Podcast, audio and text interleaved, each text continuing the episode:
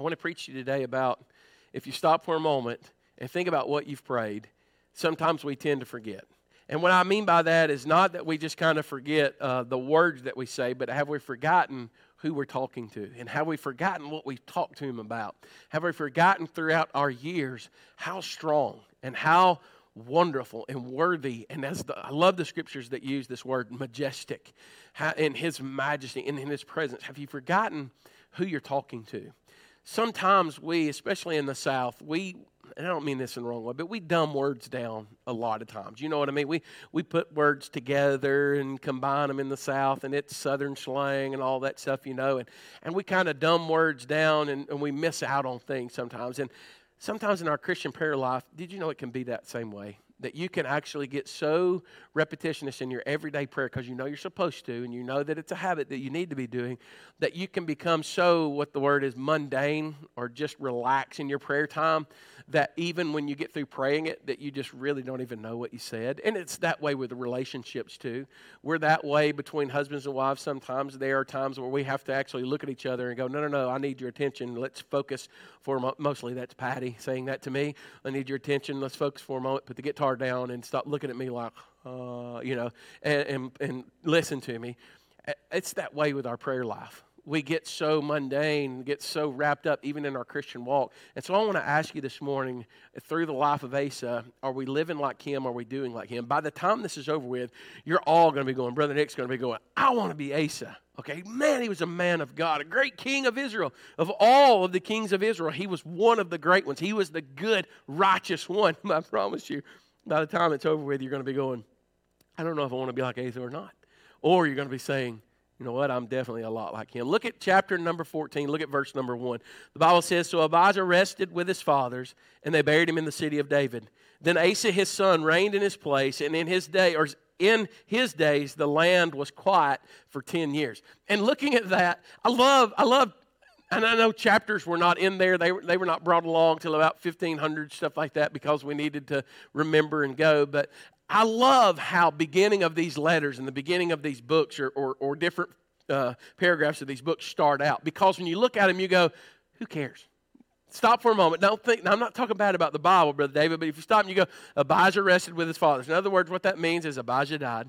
And now, as he is dead, then Asa, his son, came into kingship in his stead, and they had peace for 10 years. And you go, well, that's great. What does that all really mean? If you stop and look at it for a moment, we're seeing this genealogy kind of unfold in front of us. We're seeing something happen in the life of this guy, Asa, and it's reminding us of his people before him. If you look, Asa's father was Abijah. Abijah's father, which would be Asa's granddaddy, stay with me, uh, his granddaddy was Rehoboam, which was king over Israel, which did wrong in the sight of God and did evil and brought in kind of idol worship and idolatry and all these other things. But then his daddy, if you remember back, his daddy was Solomon. So Asa's great granddad was Solomon, King Solomon, one that everybody knows about Solomon, right? He had such wisdom and all that stuff, which would make one more back, if you go back just a little bit more, it would make Asa the great great grandson of King David.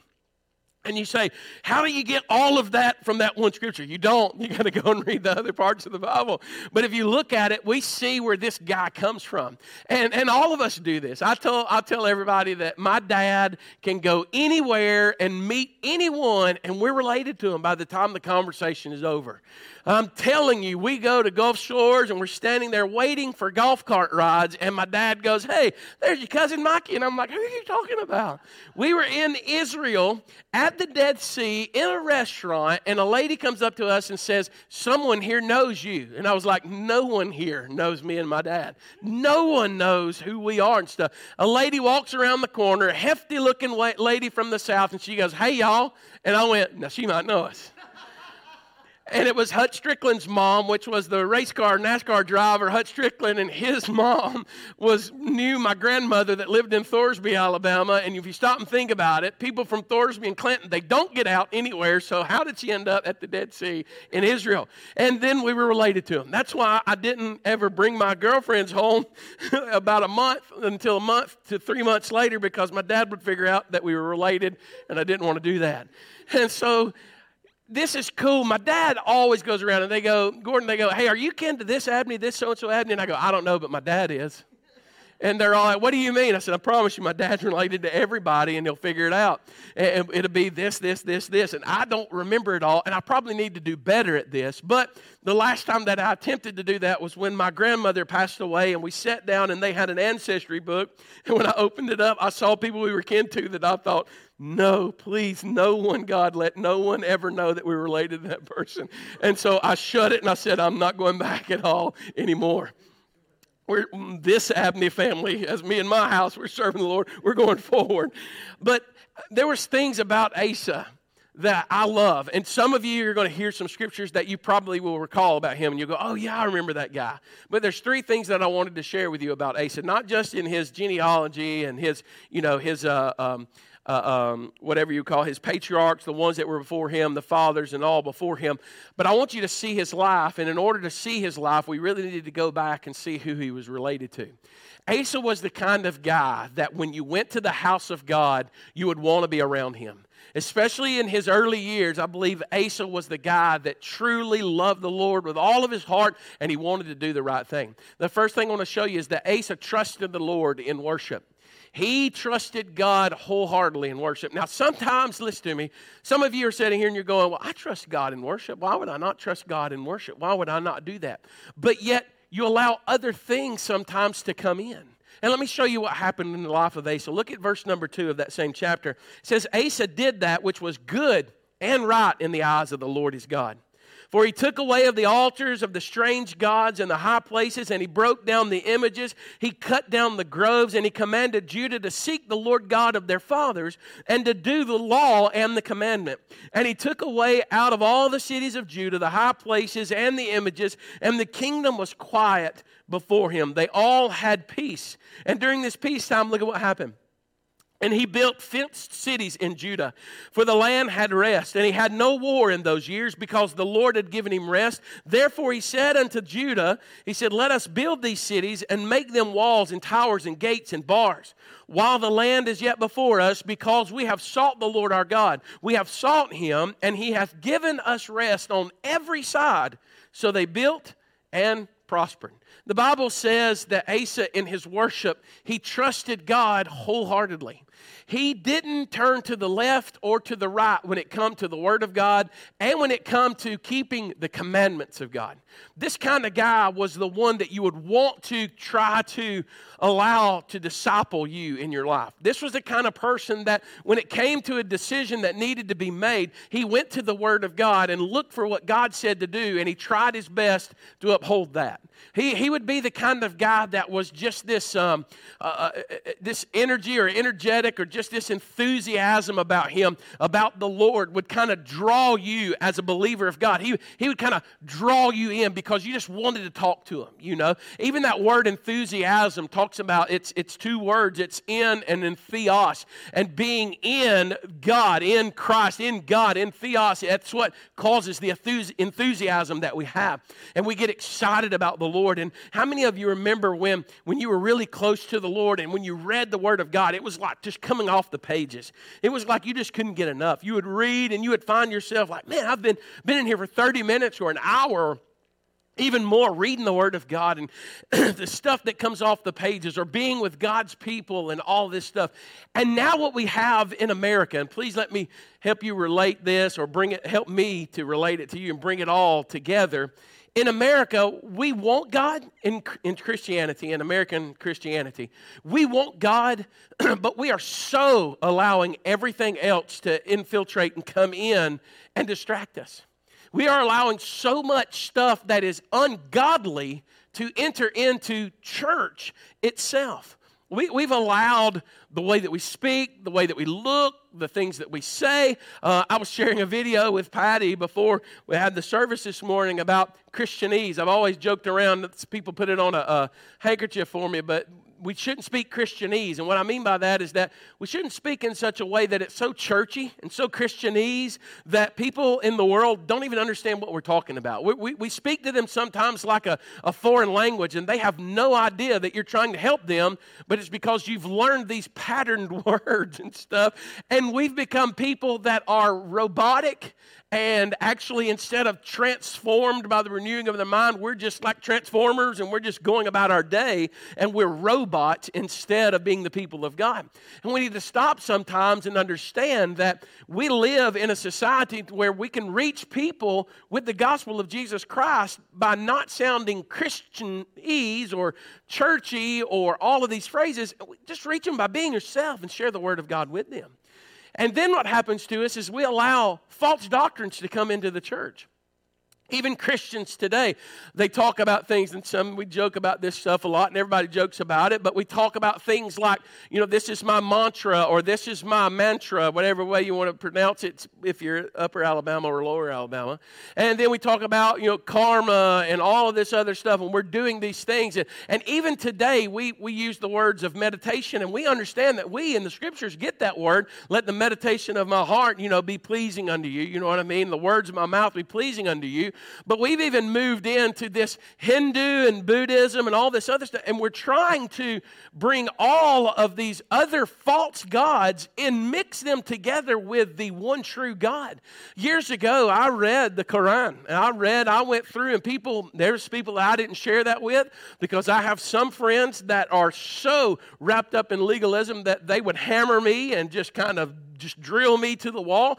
But I wanted to know what those people thought about their God so that I could share with them about who I know as God.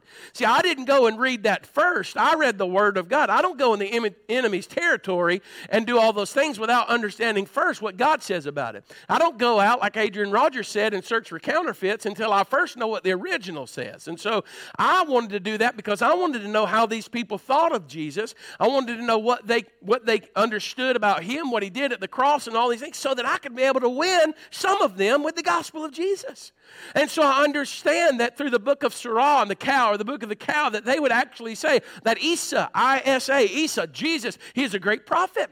They thought of him, Brother Nick, as a great man. They even knew that he went to the cross, but they said he did it as a magical show and stuff. They believe that God is the God of Ishmael, not the God of Isaac. They believe that the promised seed is the one that came through Ishmael and not through Isaac, but the scriptures tell us that it came through Isaac. And listen, there was nothing special about Isaac, it was just something special about his birth. Amen. But what was special about Isaac was God was saying, I can do what no woman whose womb is dead within her, and no man who, who himself is dead within himself at 100 years of age. I can do all things. Amen. And I'm going to choose to bring my son through what you think can't happen. I'm going to bring him through. So that what? So that when we receive him, Brother Nick, he's going to do for us what most people think can't happen Amen. And he's going to save our souls. He's going to save our lives. And so Asa was a man who trusted God in all this, and he didn't allow all of these terminologies and all of these words to come in to the kingdom. He said, No, in worship, it's either God or it's nothing. And we need to get that way.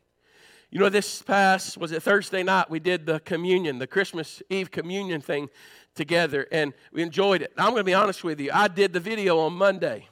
And when I did the video on Monday, I knew what I was sharing, I knew what I was preaching, and I knew where I was going with it. But on Thursday, when I watched it with my family, I cried more than they did because I needed to hear it. And you say, What do you mean, Brother Steve? I needed to hear what I said on Monday, but I needed it on Thursday. I needed to be reminded that the blood of Jesus is sufficient enough. I needed to be reminded, even in my Christian walk, even in my pastoral walk, I needed to be reminded that He is enough. Now, sit there as I listen to what he tries to be some kind of preacher. And I listened to that whole sermon and listen at the end, because I don't watch sermons that I preach. I would not do that cruelty to myself at all, none of them. And I sat there and listened. I was reminded that it was the blood of Jesus or it was nothing. Either He is the one that cleanses our sins, or it's no other lamb, or it's no other way. And I was just so excited and so thankful. Asa was that kind of guy. Asa was the kind of king that when he came into the throne, that as he reigned, he did what was right in the sight of God. Thank God for that because his granddaddy didn't. His granddaddy didn't do what was right at all. His granddaddy set up false gods and worshiped false gods and all of those other things. And the Bible says, listen, look at verse number two.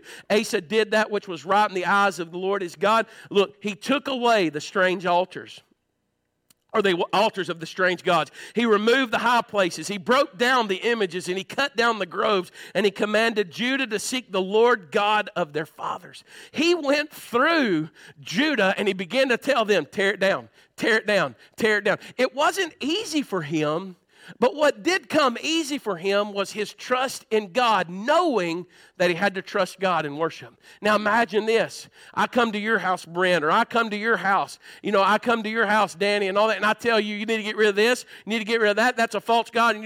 most people in American Christianity today would begin right out of the gate. Don't you judge me.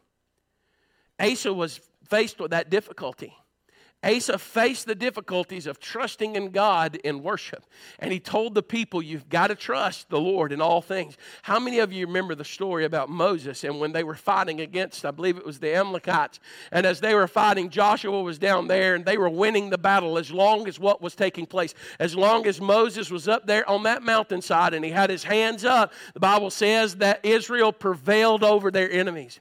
But it said, and I don't think it was because they were, okay, Moses had to do these things. I believe it was because God specifically told Moses, He said, I will be God to you, and you will be God to the people. And what He was saying is, is that when I speak, I'll speak to you. Now, if you can choose to tell Aaron, your brother, and he can tell the people because you're so caught up with your speech problem, He said, but I'm talking to you and not Aaron. He said, I'm going to be God to you, and you're going to give them the instructions. And so imagine as Joshua and all them were down there fighting, and their swords and their shields and their battle is going on, and all of a sudden they look up there, they're just drained and they're wore out, Brother Patrick, and they're just beat, and like, man, we can't go another step.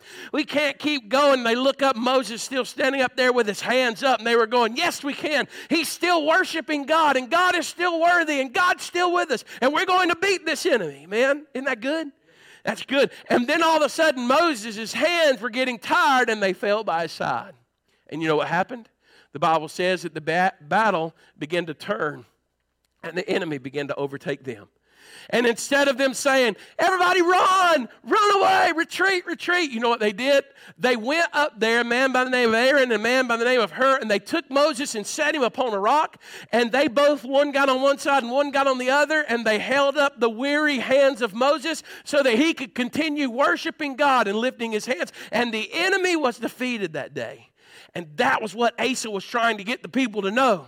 He said, Our prayers will not be answered if you continue to seek the world about these things. These are godly issues, and we need God of heaven to answer our prayers. We need God to help us. Let me say something to you in a timeout, okay? Timeout, what that means for me in the church services, it doesn't apply to the whole sermon. Okay?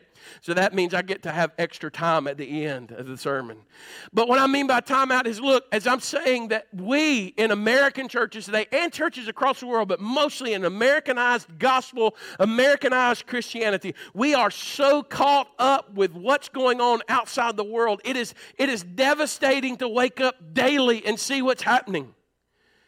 It tears at my heart to know that five of our pastors from Belize are dead because of a horrible virus. While we want to say everyone dies every day, we understand that, but this thing is crazy. It's almost like a tornado that hits this house and then skips over this one. While this family gets it and they have no symptoms at all, this family can get it and it absolutely ravages them and their body. It is unreal what's going on.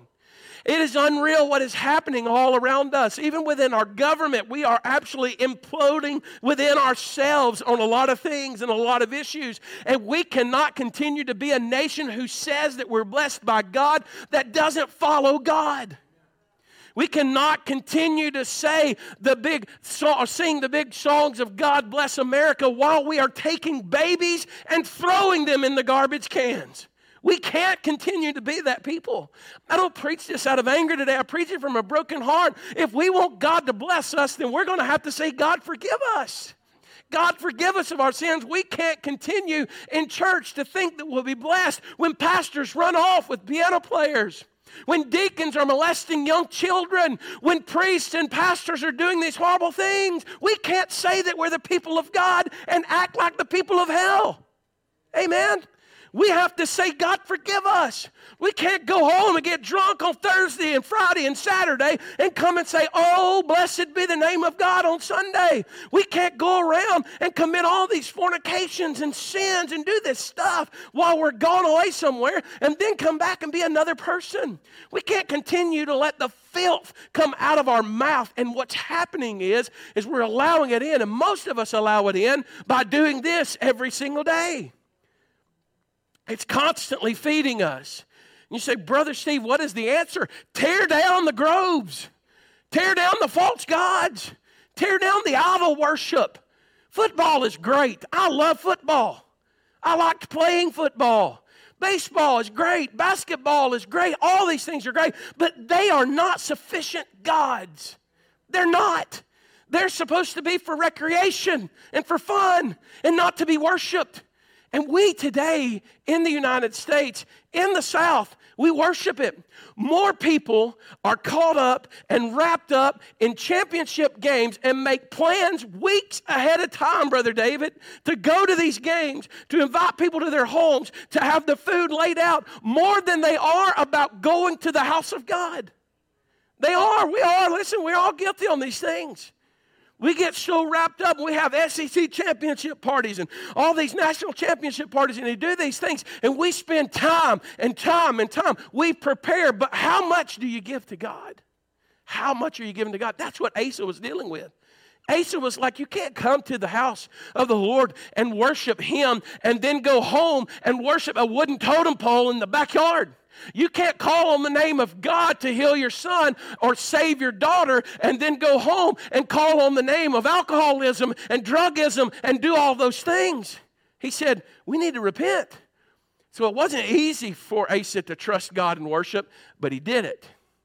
And God blessed them. For 10 years of the beginning of his kingship, they didn't have any kind of war. He even lived in the days of peace. But Asa trusted God in worship. He did all of that. He also trusted God in war. See, the problem is, is that we trust God in our moments of mountain experiences. But do we trust God when it comes time for battle? I think it was Thomas Paine or Thomas Jefferson, and I can't remember. I know that Thomas Paine wrote a book years ago called Common Sense, which Ooh, that wouldn't be the bestseller today. but I believe it was Thomas Jefferson that talked about patriots of America back in those days. He called them sunshine patriots. And you say, what is a sunshine patriot? He said they only wanted to fight the battle when the sun was shining and when the weather was pretty. They weren't willing to endure the winter and the harsh and the months of when it took guts to be out there on the battle. And God forbid that we would ever have sunshine Christians. Asa trusted God even in war. Look at verse 8. It says, And Asa had an army of men that bare targets and spears. Out of Judah, he had 300,000 men. And out of Benjamin, they that bear swords or shields and drew bows, 204 score thousand. That means 280,000. He had 580,000 soldiers ready to go. All of these were men of valor. and there came out against him at Zerah, an Ethiopian or the Ethiopian, it says, with a host of a thousand thousand, he had a million of these soldiers, and 300 chariots this man had. And it came to Mareshah, and Asa went out against him, and they set the battle in the ray in the valley of Ziphath uh, Zephathah of Mareshah. The Bible says, And Asa cried unto the Lord his God and said, Lord, it is nothing with thee to help, whether with many or with them that have no power. Help us, O Lord our God, for we rest on thee, and in thy name we go against this multitude. O Lord, thou art our God. Let no man prevail against thee. So the Lord smote the Ethiopians before Asa and before Judah, and the Ethiopians fled, and Asa and the people that were with him pursued them unto uh, uh, Gerar, and it says, And the Ethiopians were overthrown, and that they could not recover themselves, for they were destroyed before the Lord and before his host, and they carried away very much spoil. And they smote all the cities round about for their uh, uh, cities, uh, uh, excuse me, yeah, cities round about Gerar, for the fear of the Lord came upon them, and they spoiled all the cities for there was exceeding much spoil in them. They smote also the tents of the cattle and carried away the sheep and the camels in abundance. And it says, and returned to Jerusalem. All that to go and to talk about this, that he trusted God in war. The Bible says that he had 300,000 men that were there from Judah that had shields and they had spears. And he said they had 280,000 men that he connected with the tribe of Benjamin and he got them to come together. And I like men that want to try to get guys to come together for help. He said, Look, there's going to be a battle, we need help. He sent 280,000 men with small shields and with bow and arrows. And all of a sudden, there, Brother Jimmy, they're all lined up. The Bible says those men were all lined up in array for the battle, and they saw that Zerah, that they'd come and that they're going to battle against the Ethiopians were going to come and they were going to come against him. It said all these, he said it was like thousands of thousands of thousands of thousands of men. And not only that, but he pointed out specifically that they had 300 chariots. And it was something that the Israeli army and military at that time, they didn't have. And he said they had 300 chariots. And they knew, listen, they knew what these Ethiopians and what these men of war could do with those chariots. They knew, Brother Nick, how swift that they could come in. They knew how that they could attach swords or, or blades on the sides of their chariots and actually just run through an army and destroy many of them. And so you got to think, as the battle is arrayed, Asa is going, Help. Asa in his mind is thinking, I, I, uh, Lord, I need help. I, something, you know. But by faith, he put the battle in array.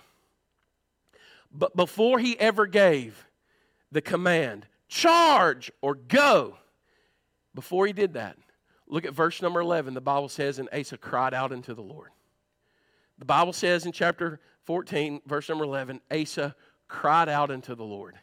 And you know what he said? The first thing he said, Lord, it is nothing for thee to help.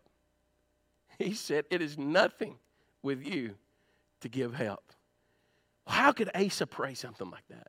How could Asa make a statement like that? And this is what I think was going on because I try to look at even my prayer life. He's not reminding God of who he is.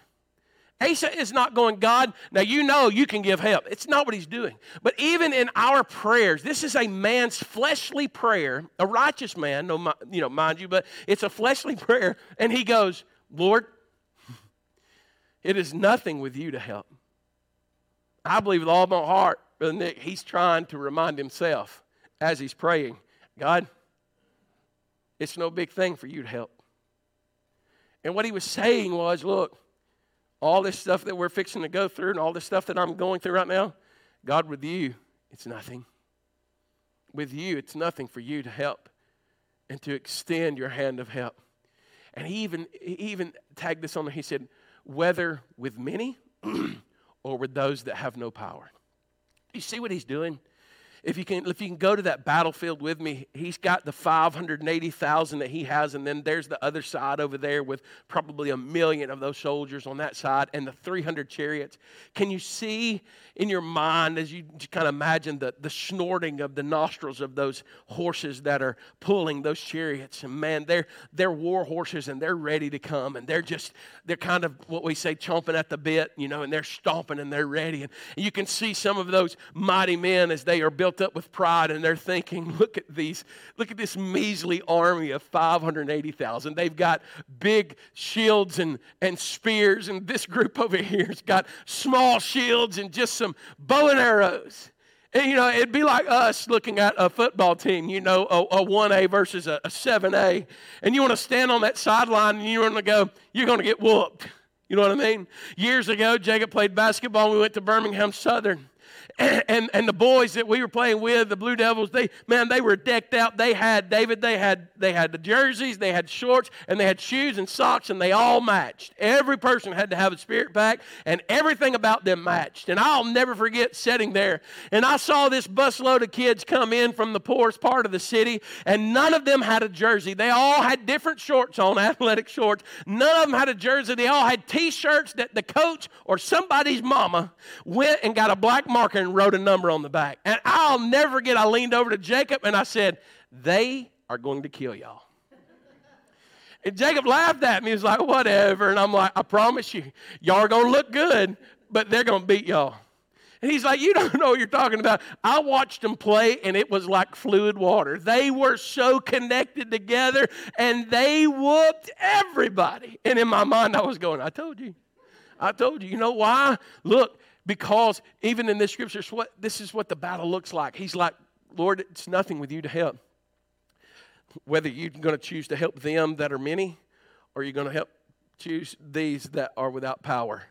And you notice the words he says, without power. I think he was talking about that strength of the chariots that they had. He said, God, we don't have, we don't have what they have. They, they have a nuclear weapon. We don't have what they have. And he says, But God, with you, it's nothing to help, whether it's them or whether it's us. And then look at this other part of scripture. He says, Help us, O Lord our God. Help us.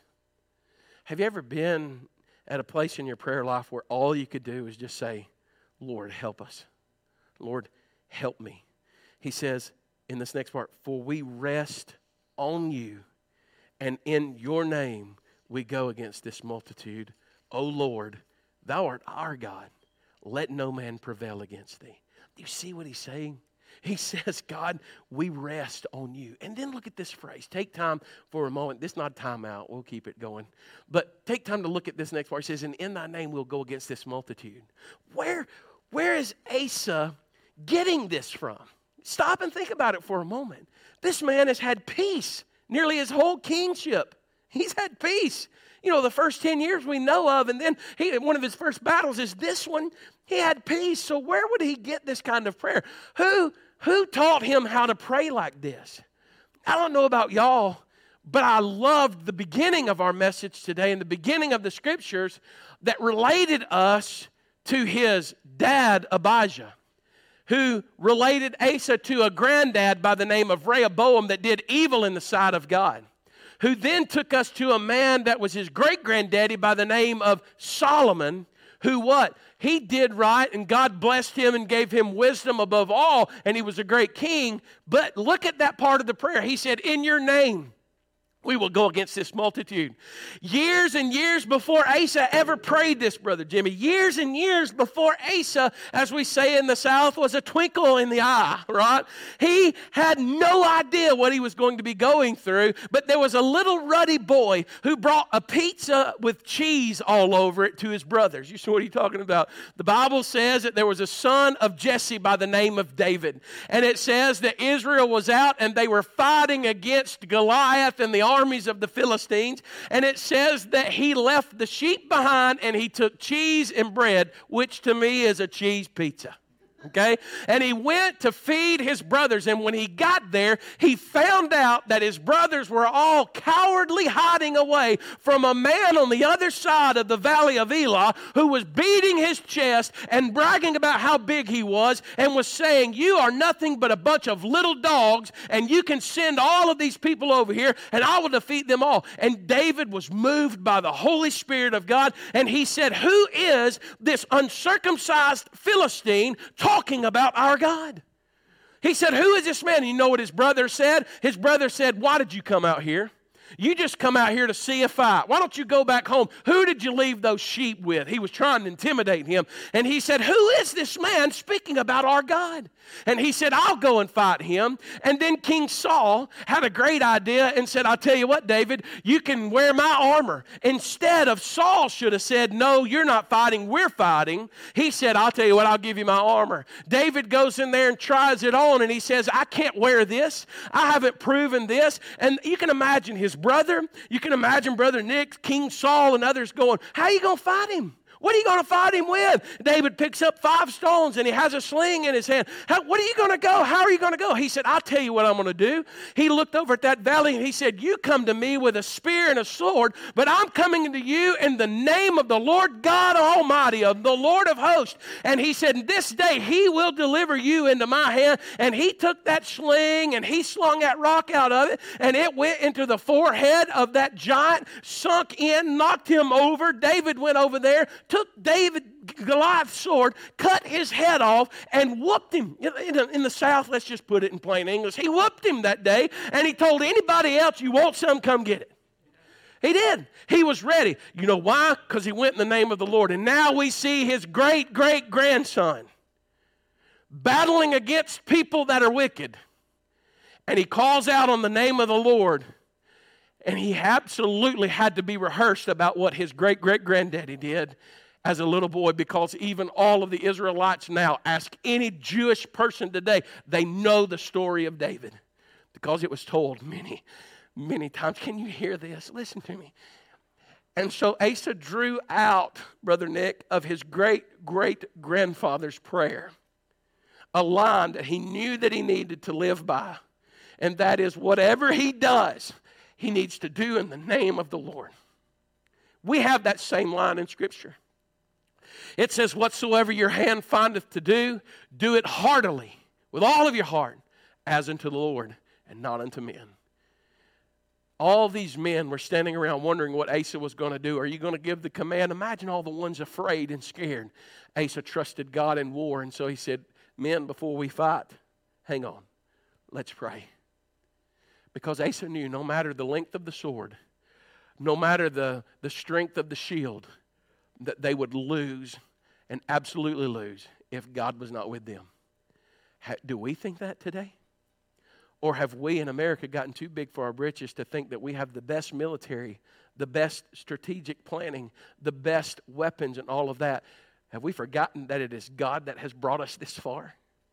Have we forgotten that it is God who has blessed us as a nation? I believe that we have because now we trust more on other things than we do on God. Asa trusted God in the time of war. Listen, Asa was warned. I'm going to go quick through these. Asa was warned to stay faithful to God. After great victories, you always need this warning to remind you to stay faithful. Look at what it says in chapter 15, verse 2, real quick. And he went out to meet Asa. This is the prophet. he went out to meet Asa and he said unto him, Hear ye me, Asa, and all of Judah and Benjamin. The Lord is with you. Look at these words while you be with him. You see that, Brother Butch? The Lord's with you while you be with him. And if you seek him, he will be found of you. But if you forsake him, he will forsake you. Azariah, the prophet, the son of Oded, he's the one that came out and he spoke to Asa and he told him, he said, Let me remind you of something. Don't forget God in all these things. Don't forget that God was with you and that He was the one that gave you the victory. And that as long as you are with Him, He is with you. Now, listen, don't, don't take this as a New Testament salvation experience. I'm not talking about you can lose your salvation, but I am going to tell you this Baptist people are the absolute worst at making a statement of once saved, always saved. I believe in the security, and the eternal security of the believer. I believe that when God saved me, I am saved and you can't do anything about it. And even Satan himself can't do anything about it. It says that I'm in the hands of Jesus and Jesus is in the hands of the Father. and No man's able to pluck him out of the Father's hands. So if nobody can get Jesus out, then you ain't getting me out either. But I do believe that there are some people that made a statement of faith and not a true profession of faith they actually made a profession, but they didn't have a possession of it, and they go back and do other things. That's what First John says. If they were of us, they would have continued with us, but because they were not of us, they went away from us. But in this scripture, we're not talking about salvation. He's saying, in your walk with the Lord, as long as you're walking with Him and you're leaning on Him every day, He's going to be with you. He's going to be with you. See, listen, what this prophet was trying to tell Asa, he said, Bud, you're going to be tempted after your victories to kind of get slack. You're going to be tempted to kind of just take ease a little bit. And he was reminding him that's exactly what happened to the people of Israel previously. That's what happened to your great grandfather, your grandfather, not great grandfather, but your grandfather, Rehoboam. That's what happened is that they had these victorious moments and then they just took it easy. See, let me share something with you. When war is happening and battles happening, you really can't focus. Spiritual battles, what I'm talking about, spiritual things that you're going through. It's hard for you to focus on studying what you need. You do this, you go, Oh God, I need a word from you. Oh God, I need a word from you. And you'll find yourself in those times of war, spiritual battles, that, that brother, you can't, e- you can't even read it because of that thing that happened. You know what I mean? It's like, God, I'm, I'm trying to, I'm trying to see you in all this. I need you in all this. And you're going, Lord, I need you. And you read those verses and you go, oh, but this is what happens. This is what you should do as a Christian. You need it now. You need it today. You need to heed the Word of God. Pay attention to the Word of God now before you go into times of war. See, Asa worshiped God and he trusted God in worship, Brother Jimmy, because he knew there would come a day. He built and fortified the cities. He strengthened the cities because he knew there would come a day that battle would come. And so, what he did, he put his walk with God to the test, to the trial every day, so that when he faced battle, he didn't go, Oh, oh no, Lord, what am I going to do? And he didn't have the word of God. No, he put it in him so that when battle came, it comes up. You understand that? You know what? Whenever your uh, sugar is low, and I don't know if you understand this statement stuff, your sugar is low and stuff, there may be a time where you can't get it put in you because you don't even know what's going on. I mean, I, I was on a boat one time, and Patty checked my sugar, it was 32. I thought I was going down, I thought I was dying. And I was literally, she was like, We need to do something. She handed me a Mountain Dew. Thank God I was able to even drink it at a level of 32. Some people, when they get that low, they can't even take anything in. They need it medically injected into them. You guys, firemen stuff, you know what I'm talking about. They're just passed out and they're just, just almost dead, going into a coma. That's what I'm trying to tell you. That's why I ask you to read your Bible. That's why I ask you to have a prayer time every day. Seek God because there's going to come a time in your life where you're going to need Him the deepest. You're going to need Him the most. And in that moment, you're not going to be able to figure out what you actually need because you didn't put it in you in the beginning. And you need it now so that when it comes up, you can just bring it up. Jesus told them, Do not give thought for what you shall speak in that day. When he told them they'll deliver you up to governors and they'll kill you. and He said, don't think, don't give any thought to what you shall speak in that day, for I shall speak through you. And what he's talking about is you take it in now. Get it now, and when that day comes, you'll be able to bring it up. How many of you struggle with forgiveness? And don't lie, because if you lie, then you're going to have to ask God to forgive you. We struggle with forgiveness. I'll never forget one of the illustrations someone showed me one time was said, Look, when you forgive somebody, he said, It's hard if Brent's mad at me and, and, and he won't come and ask forgiveness, but I still, as a Christian, have to forgive him. It's hard to work that out if he won't come to me and we can't get together. He said, So what you do is you go ahead and forgive them and you put it in that mason jar and put it on the shelf. And when that person's ready to come and receive that forgiveness, you tell them, I already forgave you. Let me get it. It's right here. Open, give it to them.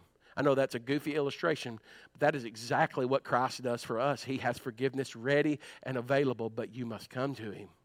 It's already there. You must come to Him. Asa was warned, you better stay the right way and the right track. Then listen to this last part. He said, Asa and the people entered into a covenant with God. Look at verse 12. And they entered into a covenant to seek the Lord God their fathers with all their heart and with all their soul that whatsoever or whosoever would not seek the Lord God of Israel should be put to death, whether small or great, whether man or woman. How about that? Today we're going to say that we're going to follow God and we're going to make a covenant and we're going to do a bylaw in our uh, North Highland Baptist Church bylaws today. And we're going to say that if you don't do right, then David, we kill you. How about we do that? Huh? That seems pretty steep. And I know most people mark that up to go, oh, that's God of the Old Testament. Like the God of the Old Testament was different from the God of the New Testament. He's saying. The problem is, is in our understanding and in our reading. It's not necessarily that it was all about, okay, we're going to just go into this big massive slaughter and we're going to kill everybody. Well, the problem was going on was is Asa wanted those people's dedication to be strong and to make sure that they knew that committing their lives to the Lord was difficult and that it should be highly favored. It should be highly reserved, or not reserved, but revered. That if you're going to make a commitment to God to follow Him, then don't do it cheap. If you're going to make a commitment, do it wholeheartedly. In 1996, in a church in Mount Olive, my dad preached, Calvin Armstrong, some other men preached, and I was licensed to the ministry, the gospel ministry. I'll never forget that night in that little bitty church on Mount Olive Road because on that night they all gathered me together. They charged me. You know what charged means? This, they set me down in a seat in front of everybody and pointed their long fingers at me and preached at me. The, the other people were like, Amen. I was like, Yeah, if you're sitting here, you wouldn't be doing that. You know, and they charged me with the mission. They brought me down, Brother Jimmy. They set me right there, and I got on my knees, and they prayed for me. My dad prayed for me. My friends prayed for me. All that. I'll never get this one evangelist. He was a cowboy boot wearing, look at me at my God given eyeball preacher. You know what I'm talking about? Y'all don't know what I'm talking about. Y'all even have no idea what I'm talking about. I mean, he'd stomp his boots all over the place. These kind of preachers could stand on the pulpit and never break anything. I'd stand on the pulpit and crush it. They'd stand on the pew and he'd say, Look at me and my God given eyeball. And what that meant was, You better pay attention. and this was before cell phones. I'll never forget. He leaned over in my ear and he began to pray. It was he was talking to God through my ear hole. He was trying to reach God and he was yelling in my ear and was trying to reach heaven by screaming it into my ear. And he prayed this, and I've told you this before. He said, God, if Brother Steve ever gets out of your will, if he ever gets out of the ministry, I pray you kill him. And I'm going, No, God, kill him. No. And I, I did it quietly in my heart. But I was like, You're that's I, I, I was offended. I was offended. I thought, how could you pray that? This is supposed to be a great day, and you're praying, God, kill me. I was like, get him out of here. That's crazy. But that's what Asa was saying. Asa was trying to convince the people of God that it would be better that we're dead than for us to continue to bring a reproach against God's holy and precious name. And that preacher that night was not trying to be offensive to me. He was trying to pray something for me that I would not realize until years later, but that if I ever walked away from preaching the truth, sharing the truth, it'd be better that I'd be dead and be in the presence of God than to be a man pleaser and an ear tickler. And now I understand it. Years later. See, we look at that scripture and we go, man, that was harsh of God. He's just going to kill him. No, we should take our commitment to God seriously. And we should say, Lord, we're going to follow you. Here's the very last thing Asa trusted God in worship, Asa trusted God in wartime, but Asa distrusted God within himself. Man, we could all leave this morning. Patrick, we'd go out here and we'd go, man, I want to be like Asa. I want to be like him. No, you know, do things right in the sight of God and lead people. And man, I want to cut down the groves. You know what he did after wartime? You know what he did when the, when the battle was over? He people probably thought that Asa was just being himself because he preached to the Mayfields. You know what I mean? And he he got rid of them. Boy, he showed them, but yet he couldn't even do it to his own family. See, because what was going on was behind the scenes, his mother, Maacah, she was actually worshiping a false god. She had a false grove and an idol at her house. Asa went up to his mama's house and said, Mama, I'm gonna I got something I need to talk to you about. And she said, Well, what is it? And he said, You, you can't be queen anymore. I'm taking your queenship away. What do you mean? Because you're worshiping false gods. And he went back there and he tore it down. Not only did he tear it down, he tore it down, cut it up, burnt it in the Kidron Valley, amen, and destroyed it. See, Asa wasn't a guy that just went around saying, You need to do right and you need to do right, but he also told his family, You need to do right. He's not looking at me. you need to do right. He went to his own family and told them. But when it came down to Asa trusting God for himself, this is where he failed. This is the part of the story that we don't want to hear of Asa. But this is the part of the story that you need to know. It may be because you relate to him. The Bible says in Second Chronicles 16, verse 7, Brandon, come on. It says, And at that time, Hananiah, the seer, came to Asa, the king of Judah. And he said unto him, Because you've relied on the king of Syria, and you've not relied on the Lord your God, therefore the host of the king of Syria escaped out of thine hand. Now, wait a minute. This has got to be a different Asa of the Bible. Surely there had to be two of them because the one we've just heard about, he trusted God in all things. He prayed that God would deliver them from those Ethiopians, and God did all that. There's no way that this is the same guy. This can't be the same guy. Are you with me? Stay with me just a few more minutes. This can't be the same guy, but it is. See, the problem is, is there was a guy by the name of Baasha, the king of the northern part of Israel, Dan area, and all that, that he made a treaty with Syria, and that they were going to help. Uh, excuse me, Asa made a treaty with Syria that they were going to fight against Baasha. These were all forbidden by God. They, this shouldn't be done.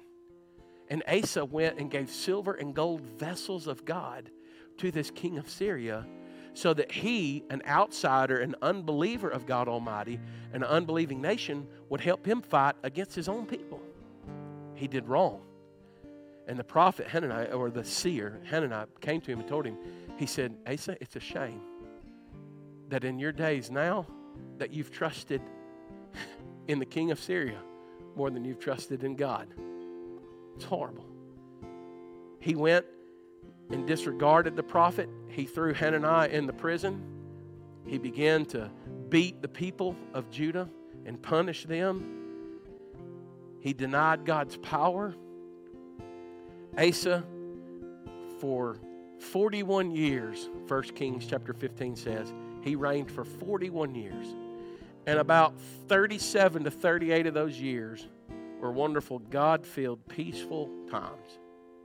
And then at the end of his life, he trusted in a king of Syria more than he trusted God. And then listen to what else happened to him. The Bible says in verse 12, I think it is, in 13, it says, Asa, in the 39th year of his reign, he was diseased in his feet until his disease was exceeding great.